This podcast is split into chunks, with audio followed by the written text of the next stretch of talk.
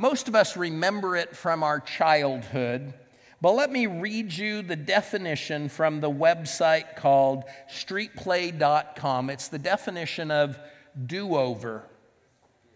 Sometimes passions were too strong, convictions too deep, perspectives too contrasting to reach an agreement on a call.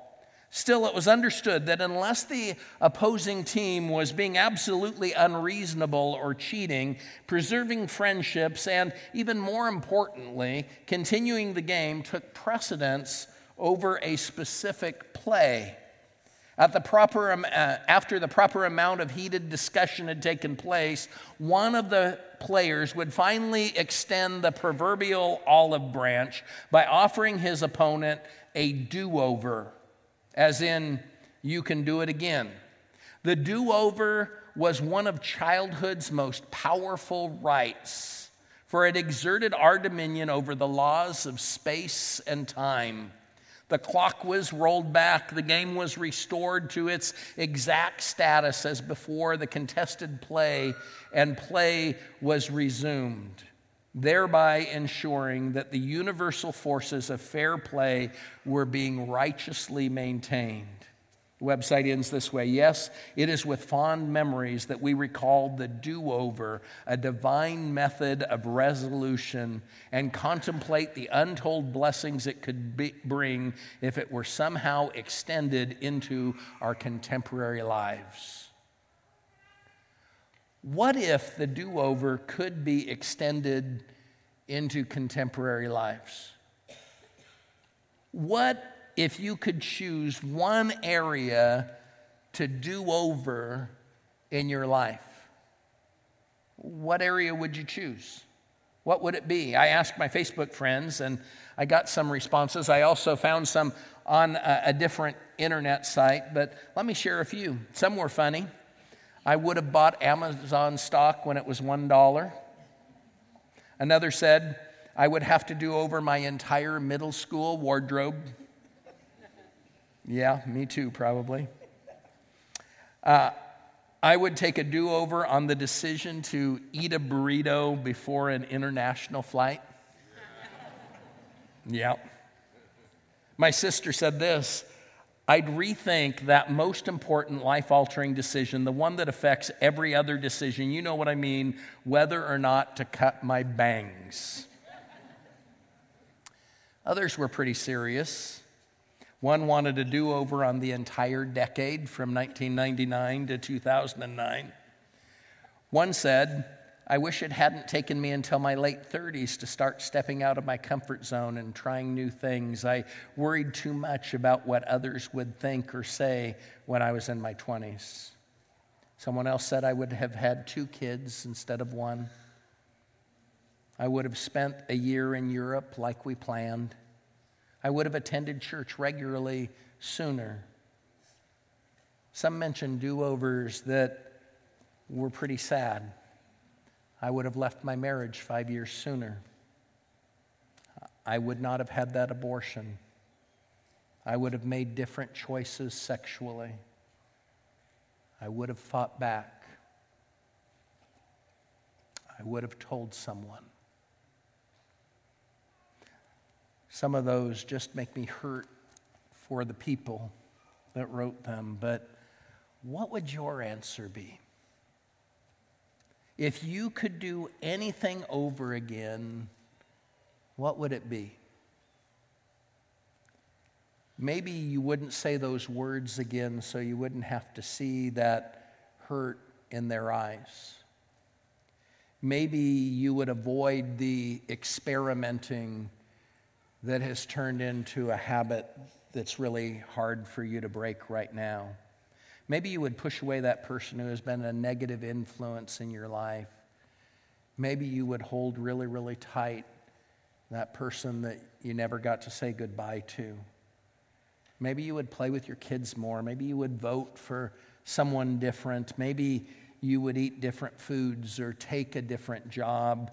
Don't you want a do over?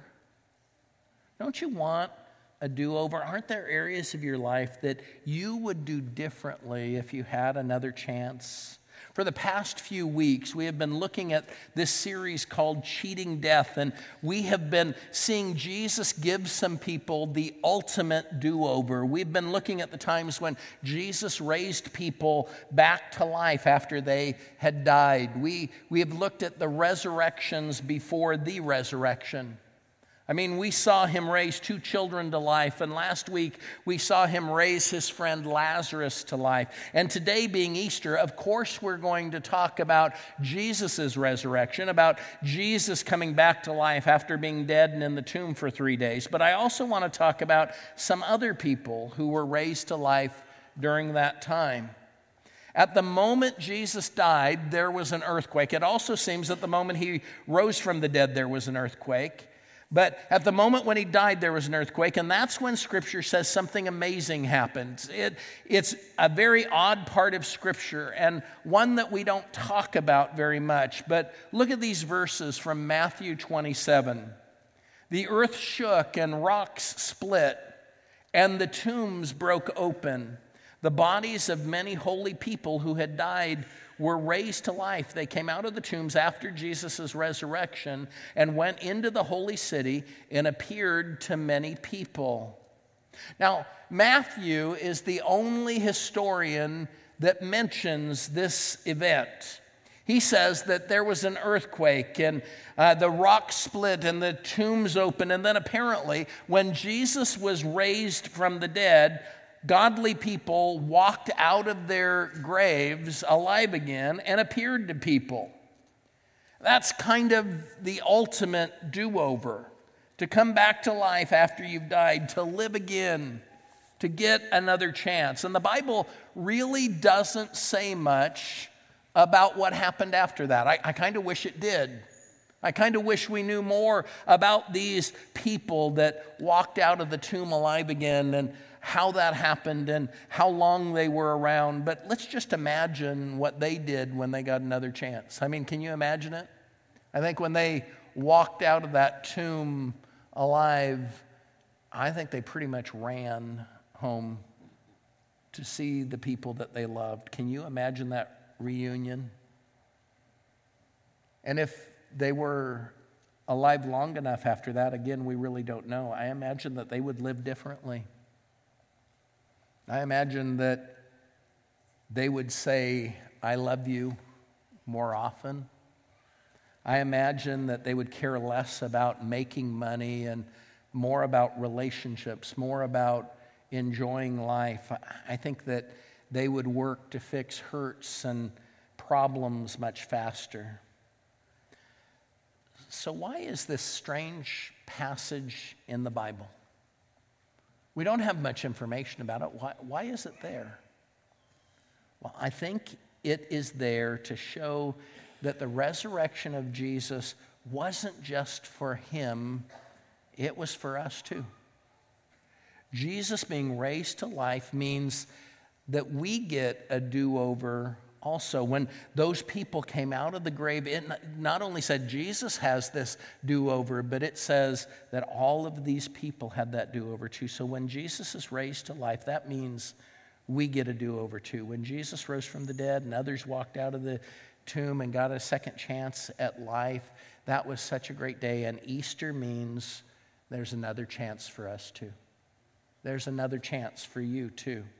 So, in the time we have left, let me point out some facts about this do over that Easter gives us. Just some things that I want to leave with you before we end this Cheating Death series. Uh, the first one is this you get another chance through Jesus' power, not your own. You get another chance through Jesus' power, not your own. Look at this passage from Ephesians chapter 2. I mean that you have been saved by grace because you believed. You did not save yourselves. It was a gift from God. You are not saved by the things you have done, so there's nothing to boast about. Here are a few things that you need to understand if you want to experience a do over. The first is this you need a Savior that is not you. You need a Savior that is not you. The passage we just read emphasized that we are not saved by the things that we do but we seem to keep trying to save ourselves. We seem to keep trying to save ourselves. I mean, some are trying to work really hard to do all the right things to fix their sin and to fix their problems. Some are trying to be religious enough to be okay with God. Now, here's the thing if you could have saved yourself from sin and from your sinful habits, you would have done that a long time ago. If you could have done it yourself, you would have already have done it by now. A few years ago, I uh, went to a baseball practice while I was in Arizona um, with Stephen, my oldest grandson, and his little brother Josh went with us. And Josh watched his older brother pick up a bat and he swang it several times. And Josh is watching this, and I could see it in his eyes. I could see in Josh's eyes that he wanted to do that, that he wanted to be like his big brother. And I watched as he saw a bat laying uh, uh, not too far from him, and he ran over to it. And again, he's like three years old, and he tried to pick it up, but it was too heavy. It was too heavy. So I got up and I went over to help him. And when I headed over to help him, he screamed, I can do it myself. Well, I knew he couldn't, but I let him try. And eventually, he let me help him hold the bat and swing it with him. You know, we are much older than Joshua was, but we seem to have an attitude with God that often screams at him, I can do it myself. I can do it myself. Here's the truth you can't. You can't do it yourself. You aren't strong enough. You need a Savior who is not you. But here's the second truth you need a Savior that is not you who will save you from you. You need a Savior that is not you who will save you from you. Let's be honest, the real problem isn't just that you aren't strong enough. The real problem is you. You are the problem. You promised God and yourself that you would never commit that sin again. You promised Him. And when you made that promise, you really meant it. You were serious about that. But then within a few hours or maybe a week, you do it again. Why? Well, you talked yourself into it. You're pretty good at that, aren't you? I mean, you convinced yourself to break the promise that you made to yourself. See, not only do you struggle to keep your promises to God, you can't even keep your promises to yourself. And so you need a Savior that is not you who will save you from you who will save you from you. And when we trust Jesus, when we believe in Him and come to Him in faith, He saves us from ourselves. He saves us from ourselves.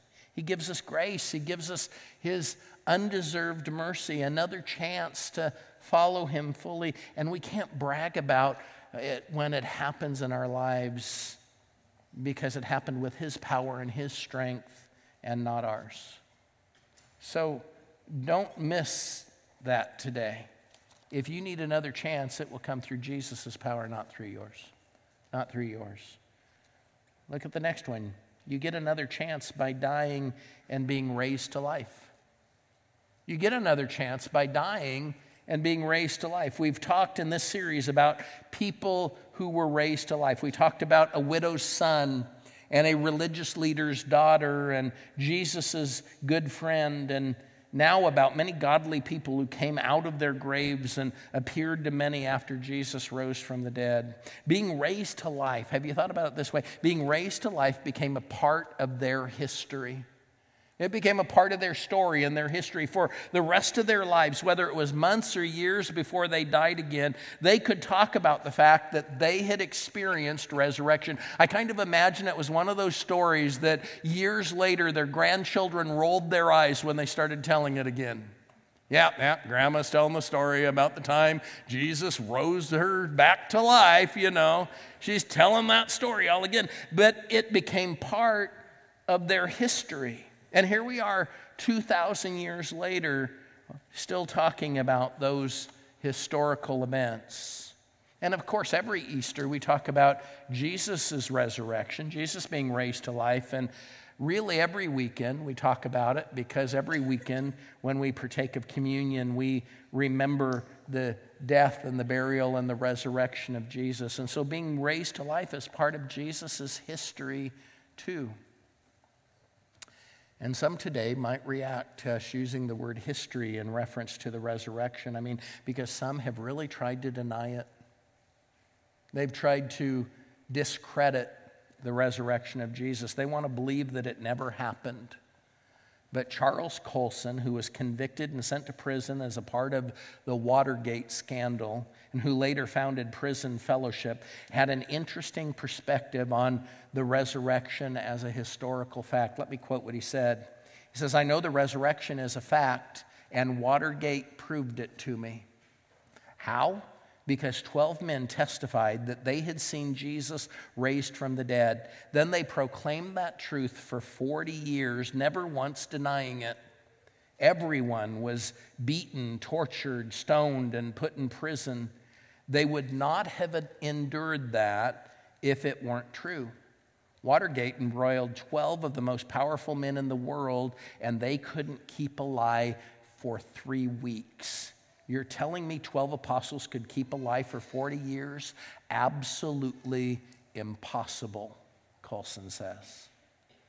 You know, I've often said that people who do not believe that Jesus walked out of the tomb alive again, that those people have more faith than I have. I think it takes more faith to disbelieve the resurrection than to believe it. It's simply not logical to study history and to think that Jesus did not walk out of the tomb alive again. The resurrection of Jesus, Him being raised to life, is a part of His history and it is a part of world history. And that's why we're here today. That's why we're here in this room. But I want to share something else with you. Not only is being raised to life part of the history of those people that we've talked about and part of Jesus' history and part of world history, I want you to know that being raised to life is part of my history. It's part of my personal history. I also have experienced resurrection. It happened many, many years ago.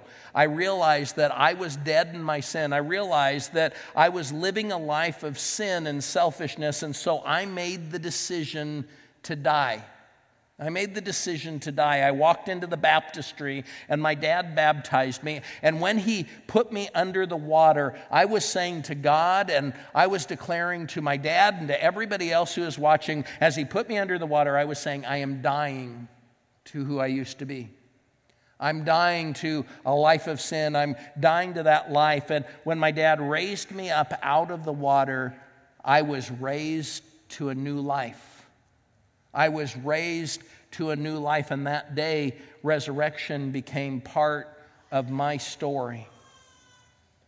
That's what happens in the baptistry.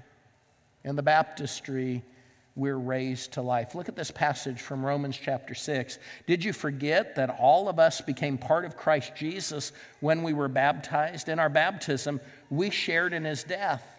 So when we were baptized, we were buried with Christ and we took part in his death. And just as Christ was raised from dead uh, from death by the wonderful power of the Father, so we can now live a new life. Baptism is me sharing in the death of Jesus. It's me dying like he died. We go from being dead in our sin, and when we stand up in the baptistry, uh, we, when, we, when we stand in the baptistry and uh, we're buried underwater, we die. And when we come up out of the water, we take a first breath of new life. Deciding to die and symbolizing that in the baptistry is Jesus' way for us to experience resurrection. The resurrected King is resurrecting me. That's what we sang. It allows us to claim resurrection as a part of our personal history. And some of you need to do that. Some of you need to do that. You might be thinking, you know, I've never made the personal decision to be baptized, but I do have a relationship with Jesus, and that's very possible. But you might feel like your relationship with Him, uh, you just seem to struggle to really follow Him, to really know Him, to really feel His power in your life. And maybe what's missing is death and resurrection in your life. Maybe what you need is new life. And I'm not talking about a decision that your parents made uh, for you when you were a baby. I'm talking about you making the choice, you saying, I am going to die to my sin and to my selfishness so that I can come alive in Jesus. You making that choice. And God may have brought you here today to say, I want to give you another chance. I want to give you the chance to be raised to life. I want to make that part of your personal history. I want to give you another chance when you die, when you're raised to new life with me. That might be why some of you are here. Another chance comes when we die and we're raised to life. Let's look at one more important fact. You get another chance by really living the new life. By really living the new life.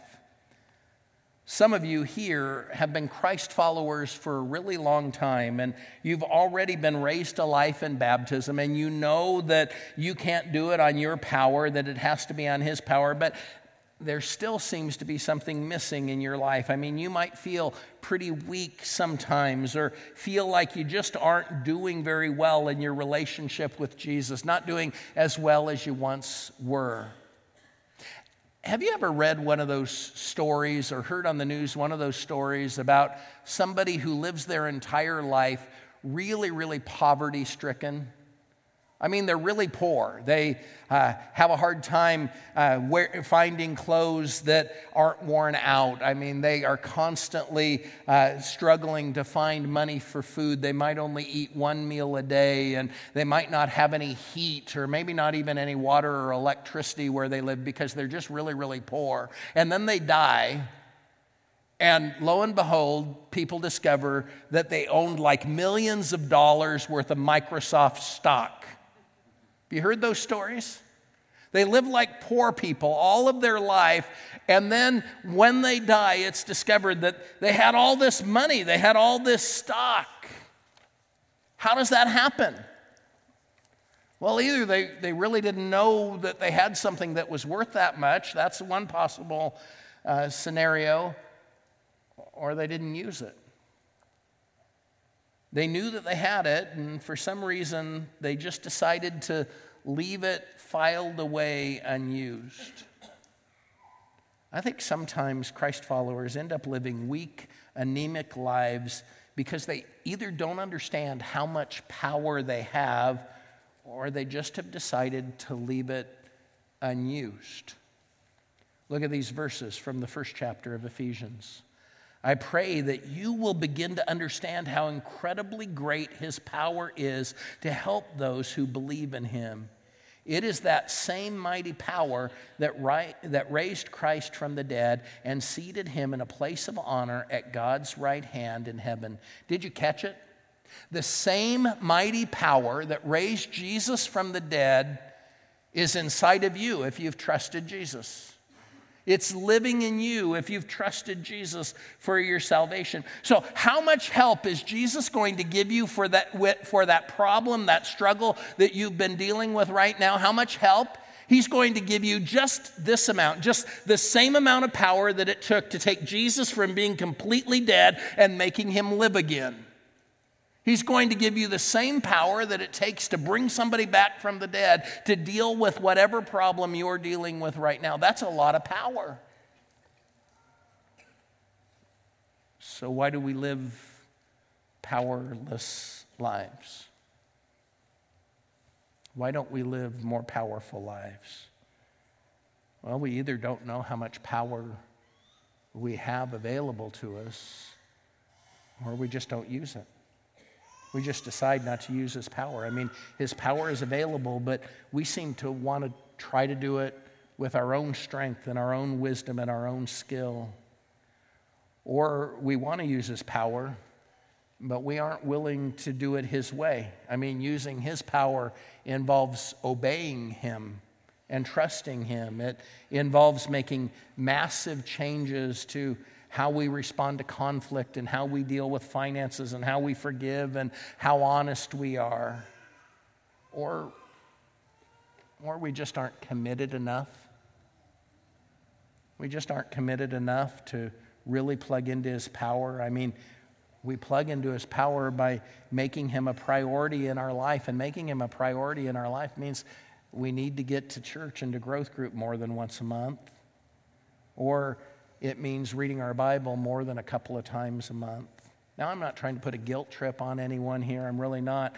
But if you're wondering why it feels like there's no real energy in your spiritual life, it may be because you aren't really living the new life. You aren't really experiencing the new life, the powerful life that Jesus has made available to you. So today is about claiming your do over. It's about cheating death. It's about you making resurrection a part of what you're going to do. He is giving you another chance with Him. Jesus is saying to you today, don't just remember me being raised uh, to life today. I want you to be raised to life. I want to breathe life into you. I want you to come alive today and to really live. Jesus paid the price so that you can have life. Look at these verses.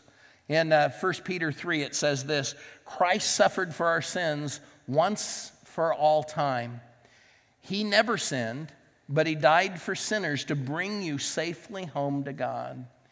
He suffered physical death, but he was raised to life in the Spirit. If you feel far from God today, understand that Jesus died and came back to life to bring you home, to bring you safely home to God. And because Jesus was raised to life, you can be too. Look at what it says in 1 Peter 1. Praise be to the God and Father of our Lord Jesus Christ. God has great mercy, and because of his mercy, he gave us new life.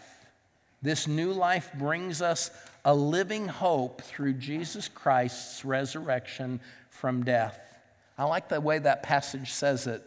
The new life we receive when we let Jesus raise us to life brings us a living hope. Do you need hope today? The hope that he gives is more than just a I wish. It's more than just a pipe dream. It's a living hope. Decide to make resurrection part of your history. Decide to trust a Savior who isn't you to save you from you. Decide to be raised to life and then really live that new life. And when you do that, you will have hope that is living and vital and something that you can cling to for the rest of your life. If you want to take the step today of being raised to life by being baptized into Christ, eight other people have already done that this weekend. Eight other people. Isn't that great? But if you want to take that step, after this service, we're going to uh, baptize as many people as want to do that. All you have to do is when the service ends, go over there to the end of the ramp. Lisa's going to wave. I think that's Lisa. She's over there, and somebody will meet you there, and we'll get you ready. We have clothes, we have towels, and uh, you can get ready, and I will meet you at the baptistry, and we will help you to make resurrection part of your story uh, and part of your history. And uh, so if you want to do that, just meet over there at the end of the ramp. If you want to do it, but you just don't think today works for you, just write the word baptism on your Connect card and place it in the uh, offering bag, and we will contact you. But just don't do this. Don't walk out of here today unchanged. Don't walk out of here today the same. Decide to experience His life, to experience His power. This is for you. Easter is for you. Jesus did this to give you life, to give you another chance. He's calling your name. He's saying, Come out of that grave. Your situation isn't hopeless. You aren't trapped. You can be forgiven. You can come alive. You can really live.